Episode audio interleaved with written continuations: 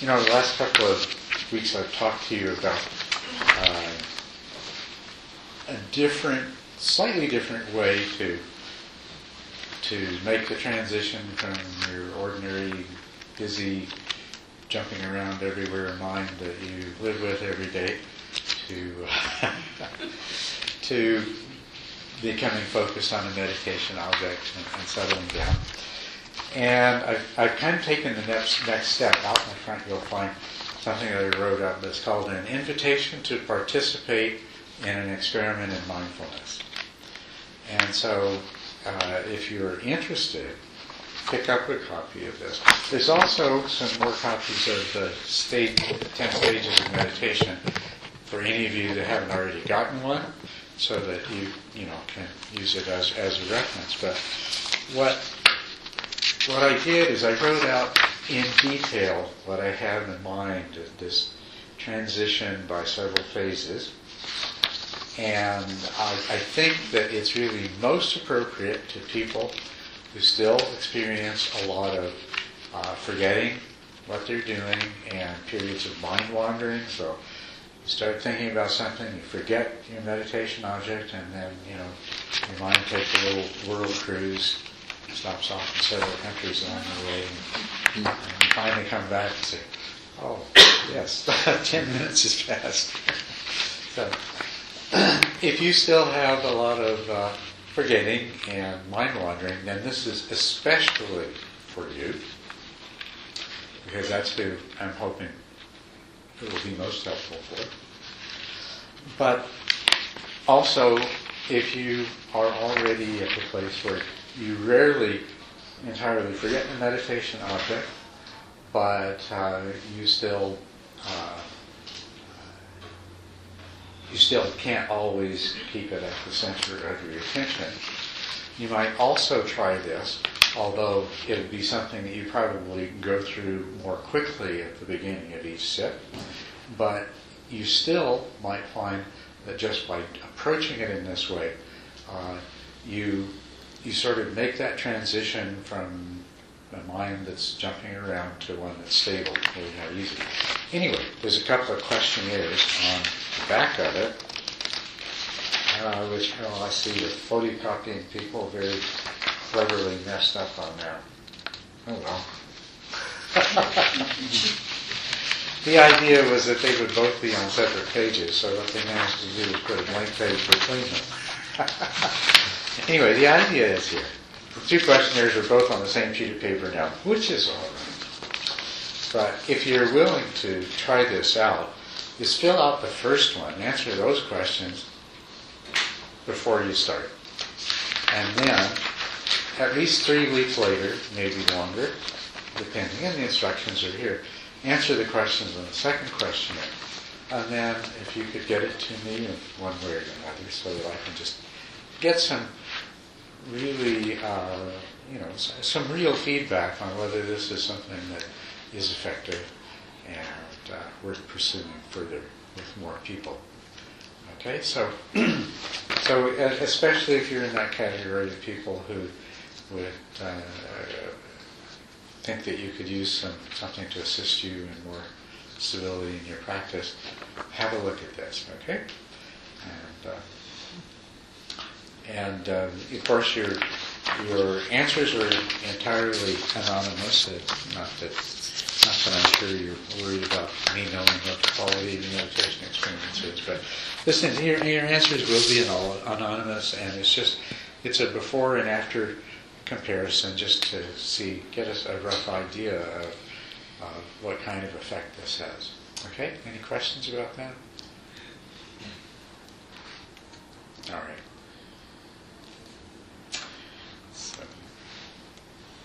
So then, if you if you'll have a look at it on the break before you go and see if it's something that's uh, suitable for you or not, that's great. All right. Do we have anything else to that anyone would like to talk about?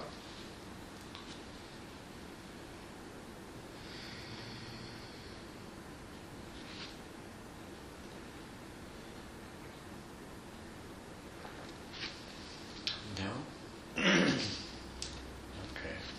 okay.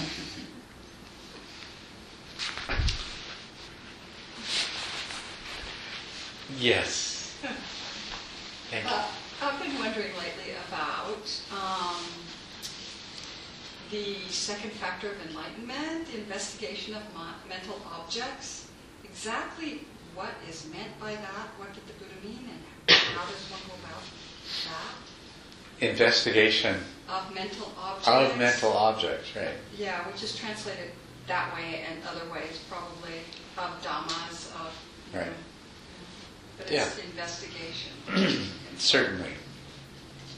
Well, the the word that's used in Pali is Dhamma, and uh, Pali was a spoken language before it became a written language several hundred years later. And so capitalization has no real significance, but in modern times, where we are much more used to writing, there has been the convention to use the word Dhamma, or, or Dharma is the equivalent of it, uh, in a capitalized version and an uncapitalized version to distinguish between them. Um, the word Dhamma means uh, it means a mental object. It means an experience. Uh, it means it, it refers to the stuff of which our conscious existence consists of the of the uh, mental objects that uh, arise and pass away. And so, uh, with a small d, you your life consists of a sequence of dhammas arising and passing away, and each one is a, an experience. Each one is, uh, at least in terms of how we're referring to it when we use that word dhamma, is mental in nature. It's a conscious experience. It's not an unconscious experience like something that happens inside your body or something like that. It's something that you're conscious of, and you're, and so uh, your existence consists of a series of these dhammas arising and passing away. Okay. Um, but the other meanings that it has, it means uh, it means reality, uh, and of course, what I just said. That is your reality, right? That sequence of dhamma. So dhamma means reality. Reality. Um, it the when you understand the true nature of reality, then it's dhamma with a capital D. You know the way things really are, rather than small d dhamma that, that is describing the continuous unfolding of phenomena. When you understand the way things really truly are, it's capitalized. So, in that sense, it also means and is sometimes translated as truth. And then, of course, it also means doctrine and teaching that uh, lead to the understanding of truth. Now, to uh, the investigation of dhammas is to investigate the small d dhammas in such a way that you arrive at a capital D uh, realization of the true nature of reality. Um, it means mental objects because it is crucial in that investigation that you come to the point of accepting that all of your experience is uh, consists of mental objects that actually arise in the mind, uh, and not in the sense that we're denying that anything outside the mind exists, because we're not, and nor are we saying the only thing that's real is the mind, because that absolutely is not what we're saying, but we're saying that all we're recognizing, acknowledging that all we can ever experience as reality uh, is what arises in our mind. So reality is mind created. And so the investigation of dhammas is the investigation of phenomenal experience with, with that recognition and anything that you can do to uncover that, disclose that in a deeper, uh, more profound way. Because as you do so, it will lead you to uh, uh, a more ultimate kind of realization. So, the investigation of dhammas is basically the process of realizing emptiness. All of the objects of your experience, including your own sense of self, but the world you live in and the person you think you are, are all mind created objects. They're all dhammas. And so you want to investigate them. You want to investigate the world you live in and the experiences it gives rise to, and yourself until it, that, until you can experience this directly, until you can realize the emptiness of, of self and experience. So that's the meaning of that. As the second factor of enlightenment, uh, or, or as a factor of enlightenment, it is the factor of investigation. It is the ongoing application of mindfulness to your experience.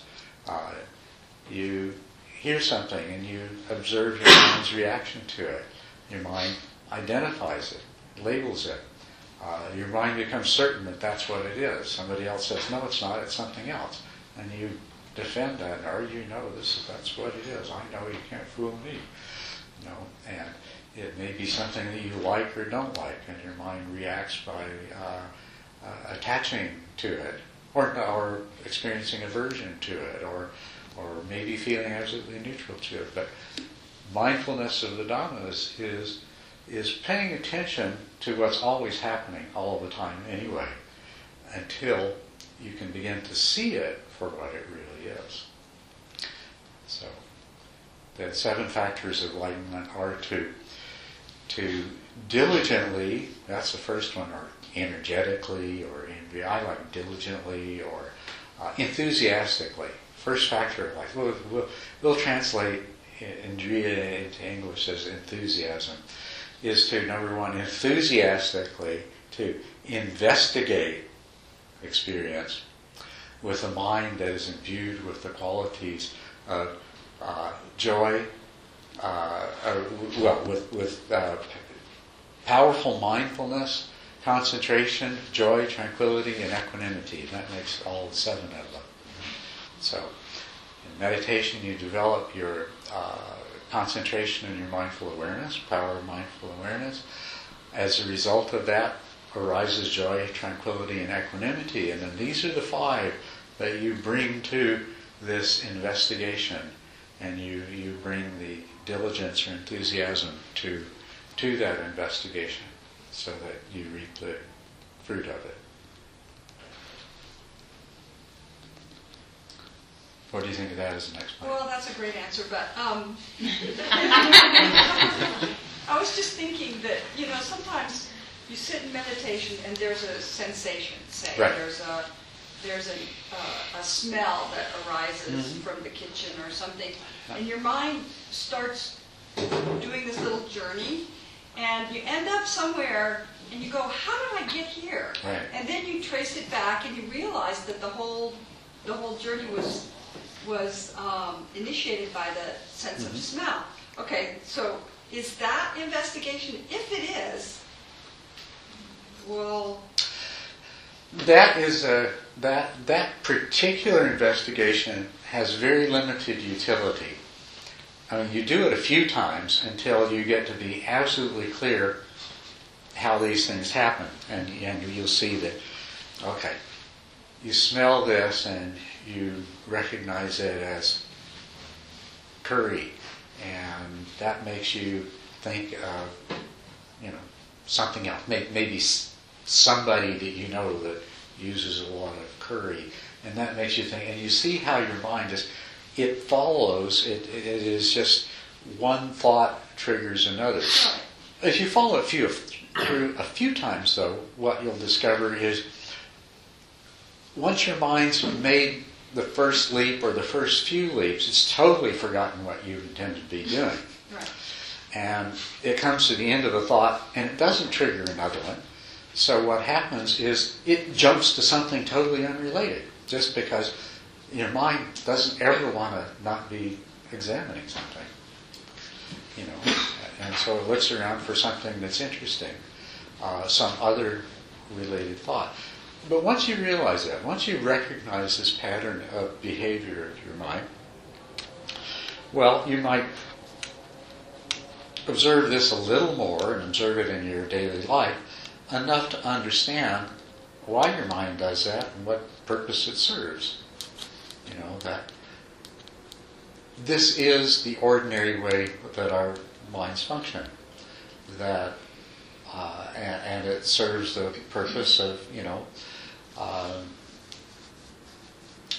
keeping all of the different threads of our life tied together because uh, one thing's related to another and uh, you know how many times have you remembered that you were supposed to do something because you started thinking about something totally different but it led to a connection and to another connection, and all of a sudden you remember this thing that you're supposed to be doing, right? This is going on all the time. And we function uh, really well because uh, our, our, all the different things in our lives tend to be connected together and integrated, and so we're able to, you know, sort of keep our lives on, on track, more or less. And the other thing that the mind does is whenever whatever you're paying attention to ceases to be particularly important anymore, it looks around for something else important. And it may check into a whole bunch of different things, but as soon as it finds one that seems to be important or attractive or interesting, it glums onto that. And it'll stay there for a little while. And then, of course, that might lead to, you might have another period of mind wandering. There. So, investigation means looking at all of the different kinds of things that happen enough to get an understanding of them. Once you feel like, you know, well, I kind of see what's happening there, then uh, it's, it's not to be continued. Otherwise, you see, you'd sit down to meditate. You realize your mind had wandered, so you'd sit there and you'd spend the next few minutes working your way back to how this all happened. You know, and then you start to meditate again well, more likely what would happen is that uh, in the process of working your way backwards, your, mind to take you on another little side trip, you know. But you'd spend your whole time meditating, just retracing these meaningless little meanders that your mind has taken. So you want to investigate everything that happens, but only to the extent that uh, you feel like you've learned what it has to teach you. Maybe in some other occasion, maybe in the future, there'll be more for it to teach you. And so you always want to be open to that possibility. But the investigation of uh, a phenomenon of, of mental objects uh, does is not implying that you need to constantly do the same kind of investigation over and over again. What's most important about the investigation of uh, phenomenon is to get yourself to the place where you're doing the investigation pretty well as things are happening, as they're arising. Mm-hmm. You know?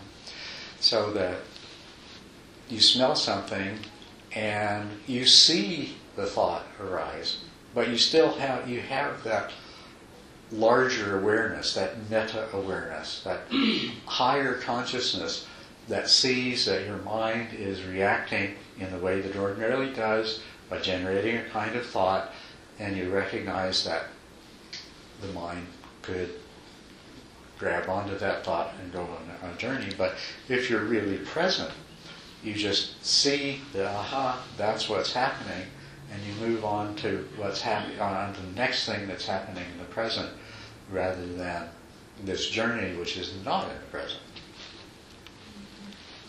Yeah. Isn't that a practice that you continue when you're not meditating? As a matter of fact, that's the most important time to do it after you've got some skill doing it when you're meditating, is to start start doing it the rest of the time. Yeah.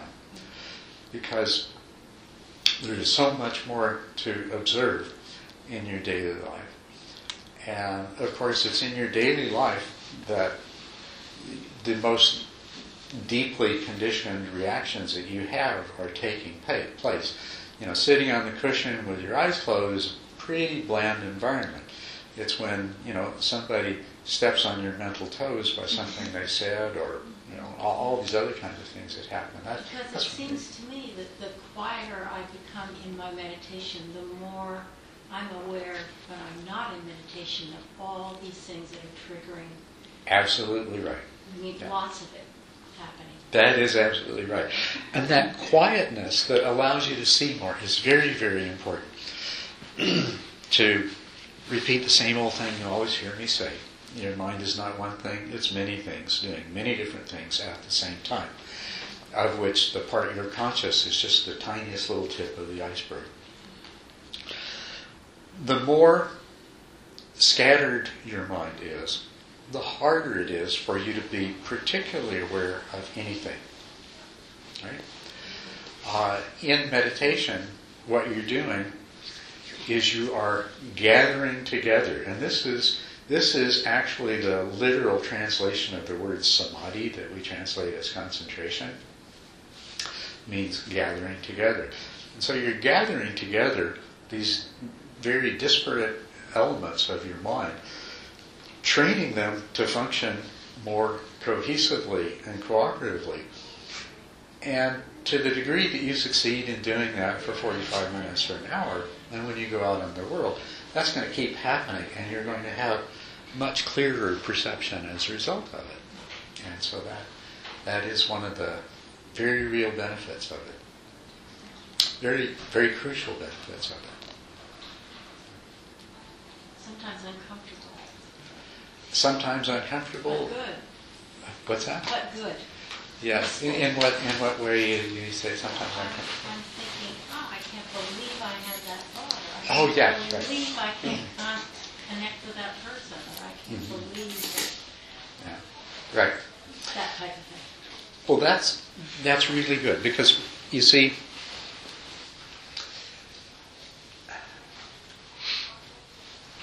first you have the clarity to start noticing these things as they happen, but then also you have been cultivating the mindful awareness and being really mindful involves remembering not re- remembering to remain the non-judgmental and that's very important the non, non-judgmental mindful observer of what is going on in the present moment and this is very different than what we usually do and you see when we notice that we're doing something the usual reaction if it's something that you know, you, you say, I can't believe I'm doing that, is that the mind will immediately get away from that. That is uncomfortable, right? To be mindful means to stay with it instead of, That's the uncomfortable part for me right now, is staying with it. yeah, that's right. But that, but the, that's the thing, and, and it, but part of it is recognizing that, ah, if I'm uncomfortable, it means that, you know, I'm identifying with it. I'm, I'm judging, and of course we do. You know, I can't believe I said that. That's a judgment of ourselves, and that's a judgment that may be grounded in a whole lot of really good things. That was a terrible thing for me to say and do. But the practice of mindfulness is not about that judgment. It's about setting aside the judgment long enough to really see what's going on. You know, not just that I can't believe I did that, but you know, what exactly did I do, and what caused me to do that, and what result is it producing? That the the way that uh, I, I think the best way to describe it is that you know you have this light of consciousness that reveals things to those non-conscious parts of your mind that are really making everything happen. And they're mostly making things happen uh, based on old programs and conditioning and, and a kind of assumption that th- this is for your ultimate good, even though it's not. The only way those parts of your mind that are, are ever going to see what's really happening is if you keep that pure light of conscious awareness shining on the events as they unfold, then the feedback is going to get to the other parts of, of the mind. And that will help us to uh, not, not through forcing ourselves, but through the natural, deep acquisition of, of a, a kind of wisdom and understanding to change the way we react. I find that sometimes I have very angry thoughts or Yeah. vindictive thoughts or, mm-hmm. or um, it, and and when I realize that that that's where I am, mm-hmm. I kind of apologize for that in my head, and, and I and I and I try to let go of that. Mm-hmm. And what I'm hearing you say is rather than to do that with it, I could focus on staying with the anger and understanding the genesis of that. Well, I don't mean instead of, because what you're saying is if you find yourself becoming angry, if you can consciously recognize that, wow, this is not doing me any good, this is not serving me, Or anyone. Or anyone. Yeah. Right, yeah. yeah. This isn't serving me or anyone else. And let, let that realization uh, be there. To what I'm saying is, uh, is not particularly effective is where we reflexively and automatically uh, condemn ourselves, like, oh no, I did it again, because that doesn't help at all. As soon as as soon as your conscious awareness turns around and, and hammers something like that, the cause of it doesn't stay out there to see what's happening, it goes and hides. So that's why, you know, if you want, if you want the part of your mind that believes the best way for you to react to a situation is to become angry, to acquire the wisdom that recognizes that that's in fact not a good thing to do at all, uh, is, is not to drive it back into the unconscious realm, but rather to, to keep it there. But while it's there, you can certainly speak to it. You can certainly say, wow, this sure isn't doing me any good. You know, this is not doing this other person any good. This is not serving me. Uh, you can you can make a kind of resolve to yourself that that you know I I really intend to get past reacting in this way, mm-hmm. but without any sort of condemnation. I mean, you know, the anger arises, and you can't help that. And sometimes you act out of the anger. And uh, if you are, if you have awareness in the moment and you still act out of the anger, then face it, you can't help that either. And there's no point in condemning.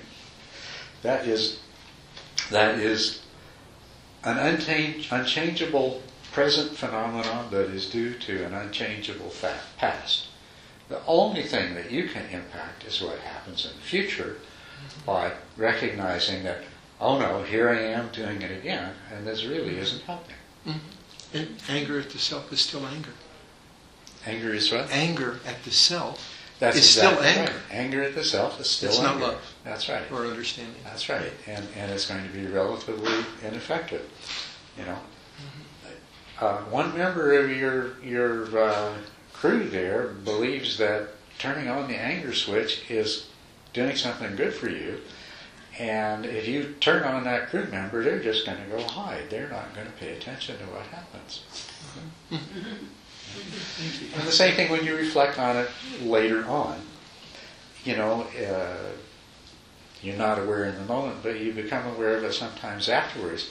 But if you condemn yourself and blame yourself, oh, no, I shouldn't have done that, you know, it's what you need to do is to approach it in, in a really objective way. Aha, anger, you know, and, and, and the, the, uh, the subtext is that uh, it's due to past causes and conditions. But anger arose in me, and, and anger led to me behaving in this way, and then shine the full light of your conscious awareness of, okay, what, what, what triggered that?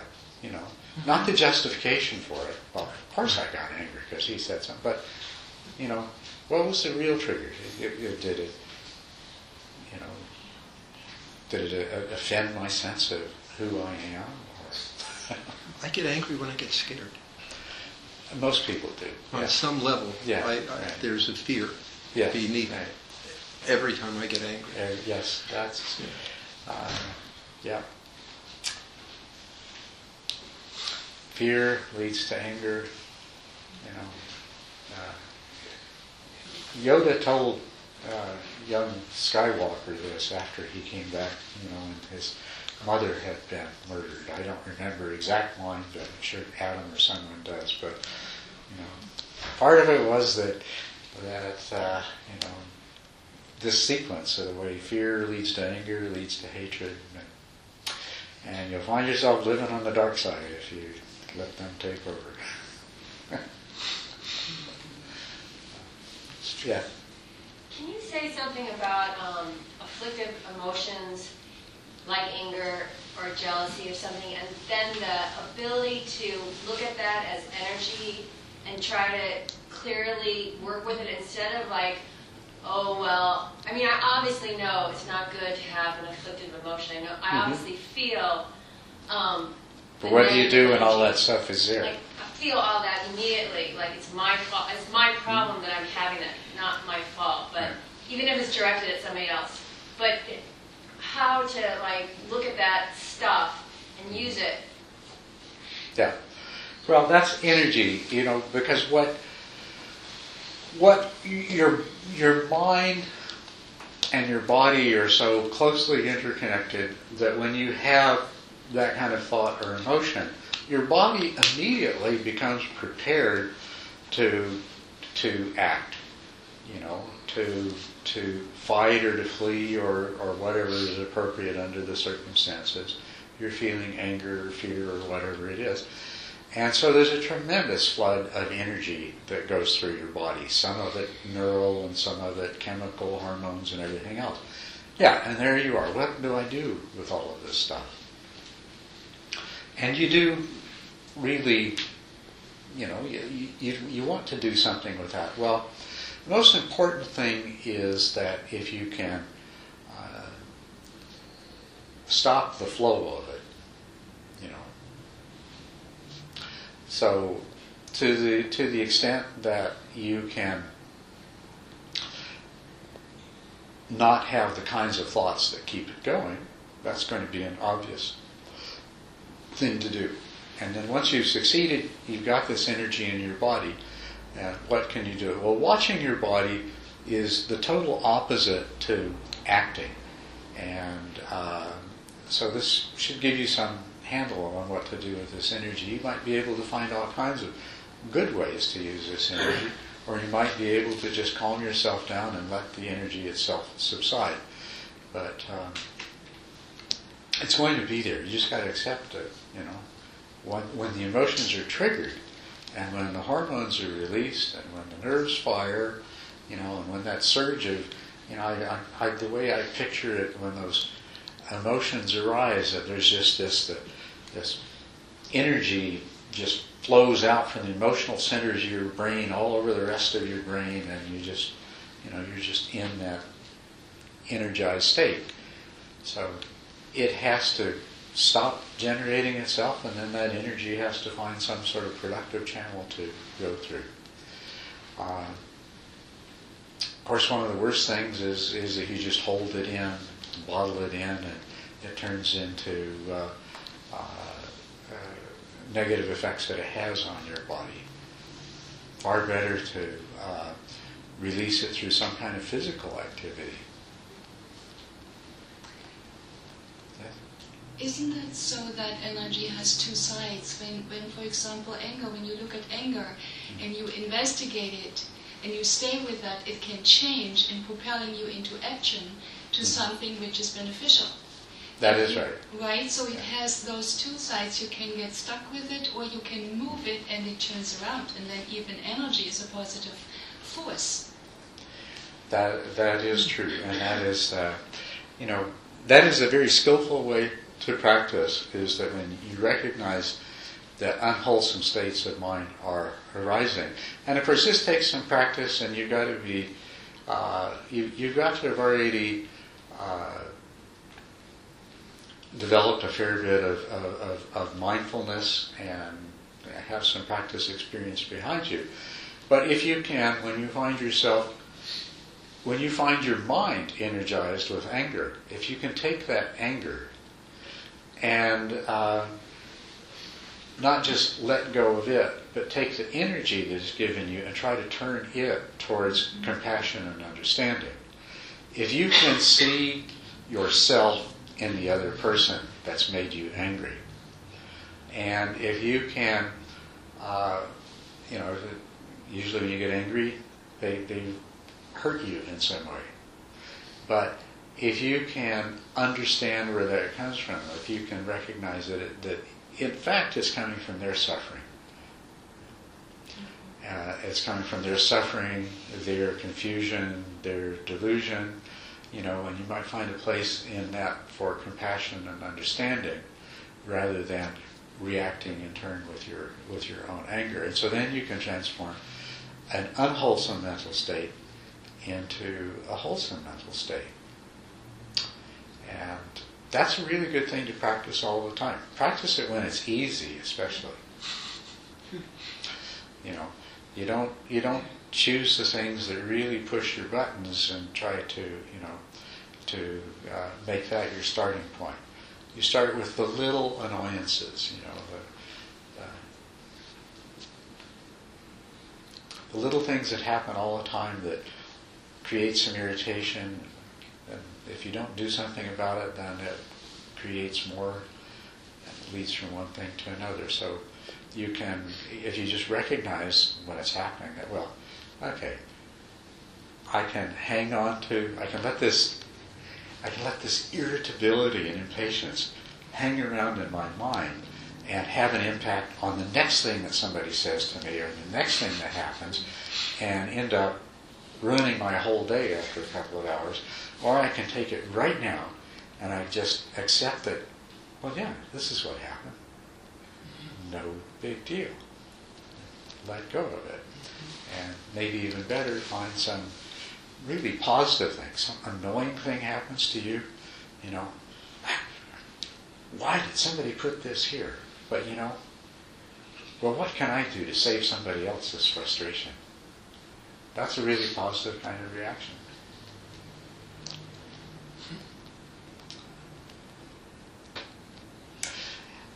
We started out talking about, for those of you who came in after, very good question from Deborah about uh, the uh, uh, investigation of dhammas. And so that's, that's how we led to this. And this is, as you can see, this is all about investigation of dhammas, right? Uh, but we've added to it here that after we've investigated them, the most recent thing, thing we added is that after we've investigated them, and when the energy that is there, mental or physical, we can choose to do something with that, and we can also choose something to do very positive with it if we want to. So, and we should.